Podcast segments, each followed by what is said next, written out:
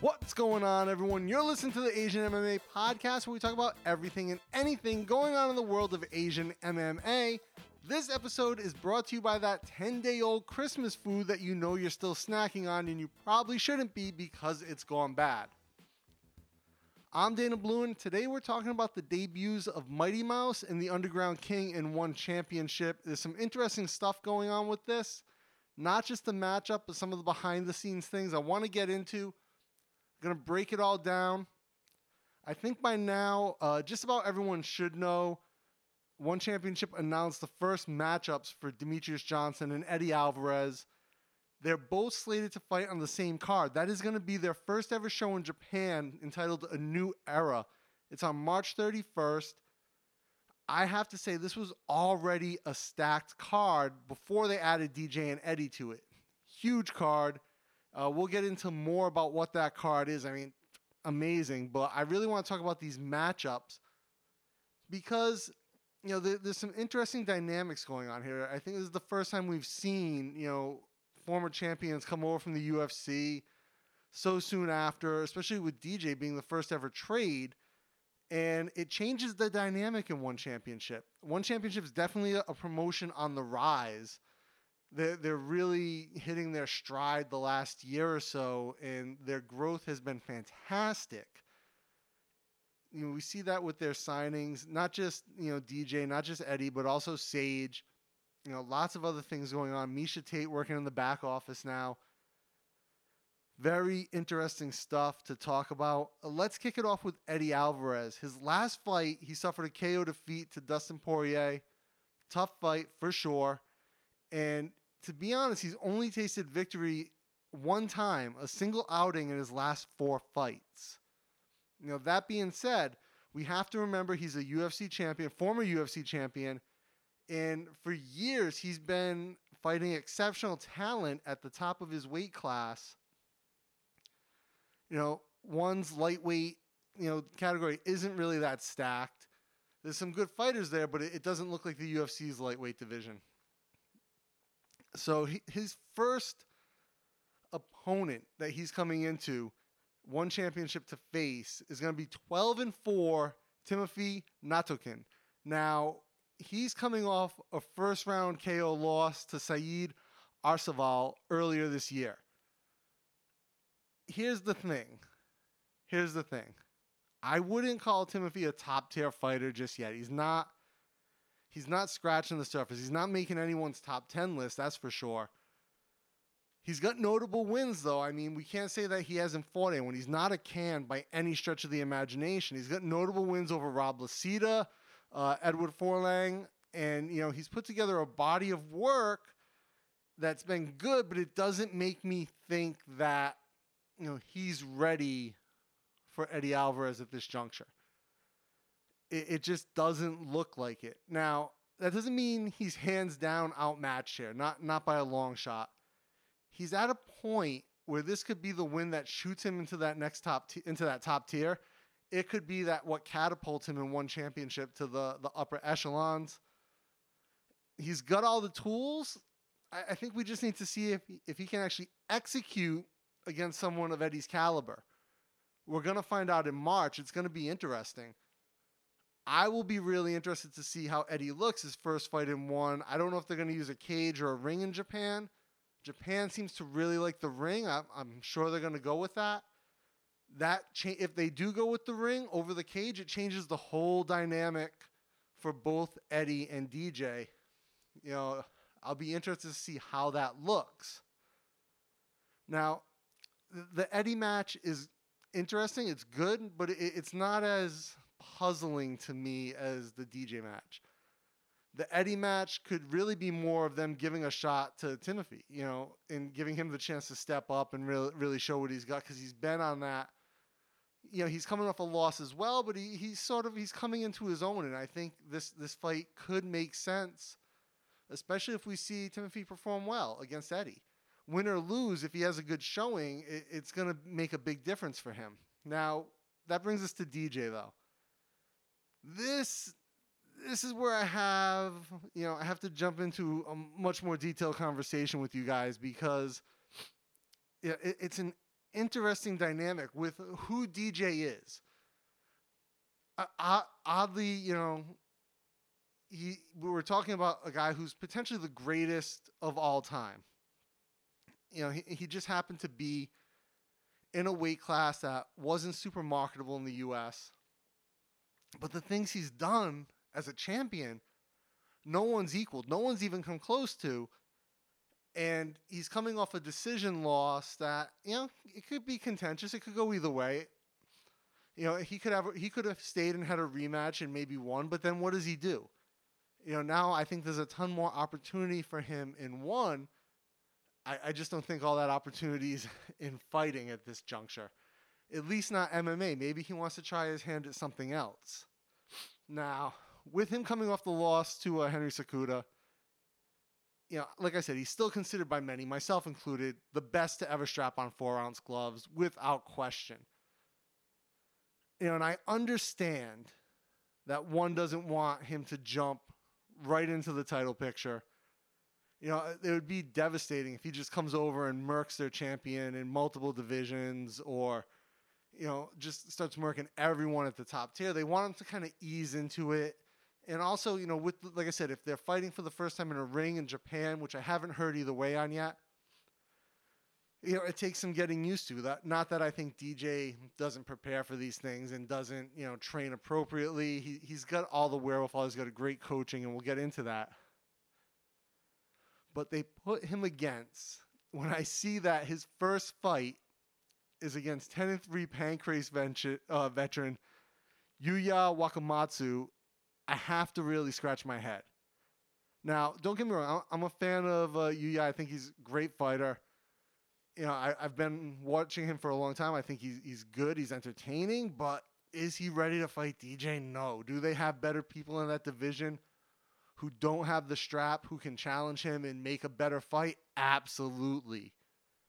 And to be honest, I was actually surprised when I saw the matchup come out that DJ wasn't facing uh, Danny Kingad, who actually handed uh, Wakamatsu his last loss, his most recent loss so what, that that made a lot more sense to me. You know, despite DJ coming off a loss, he's still the greatest of all time. He's still in his prime. How do you not start to like really put him up against tougher opponents right off the bat?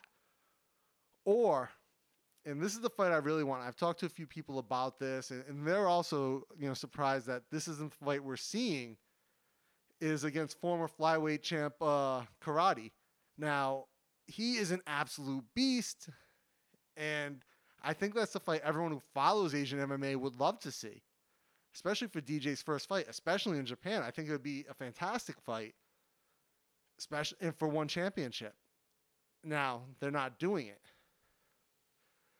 And of course, you know there's always going to be matchmaking controversies, matchmaking decisions. People aren't going to agree with everything. I think overall, one does a very good job of matchmaking with their roster, especially going back a few years when they didn't have a, a huge roster, they didn't have really deep divisions, but they knew how to match make to a way that satisfied the crowd, that pleased the crowd when they weren't really that global level organization that they are now.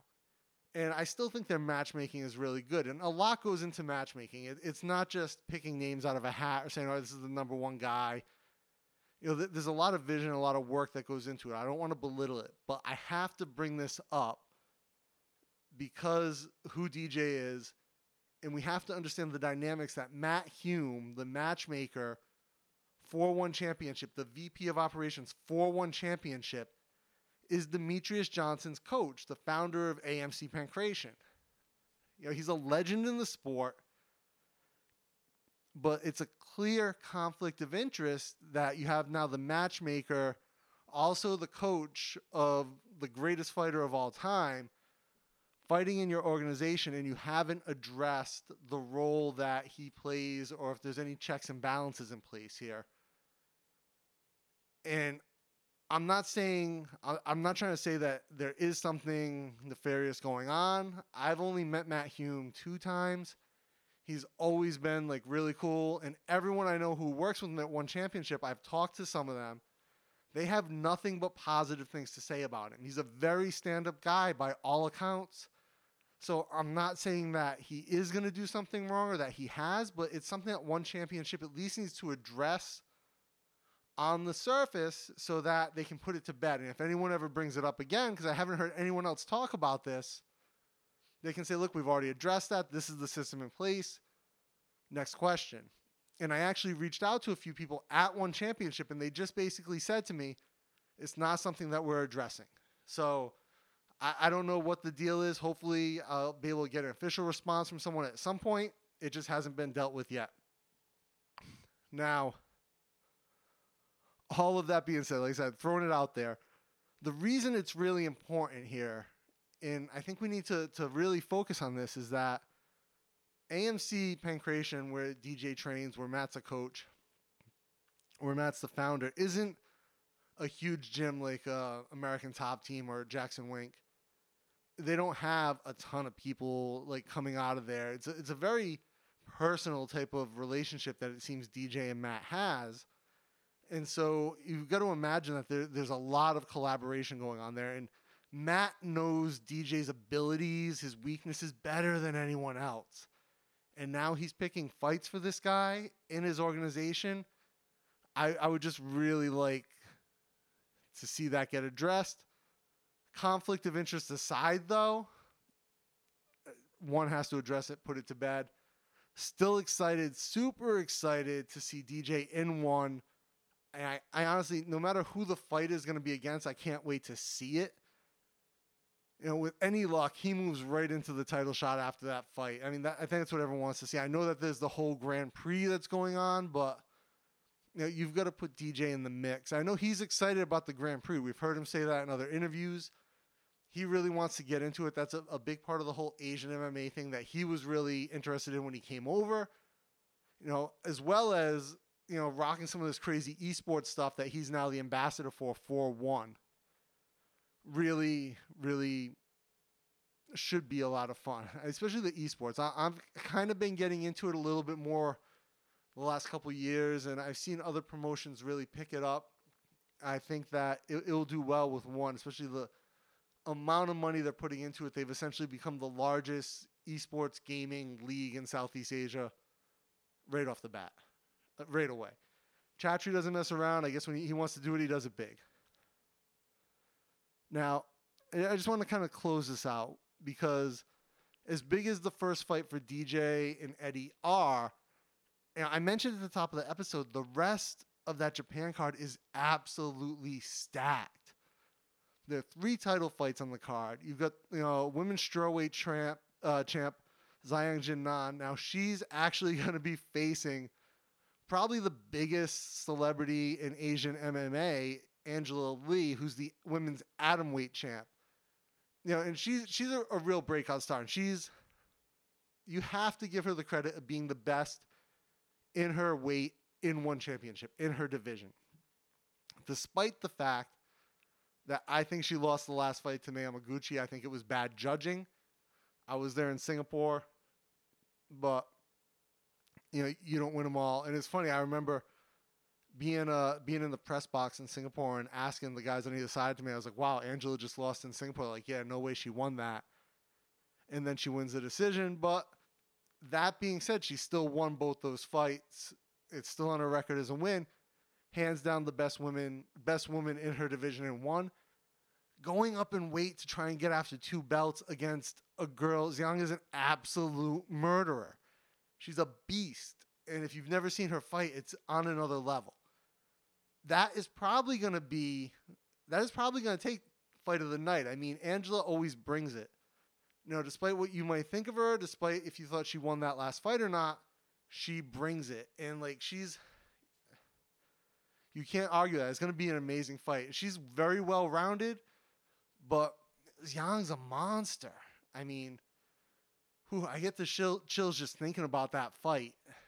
I'm I'm excited for that. On top of that, we've got a middleweight champ, uh, Aung La. He's he's defending his strap, and then we've got um, Eduard Folayang. He'll go toe to toe with legend and a legend in Asian MMA, Shin Aoki, and Shin Aoki's just been on a tear. He's been stopping everyone. Yeah, he's fought uh, recently Shannon Wiratchai. He fought Ev Ting. Both really good fights, both stoppages. And Shinya just seems to be, he's got that momentum right now. I'd love to see him capture the strap. It'll be fantastic.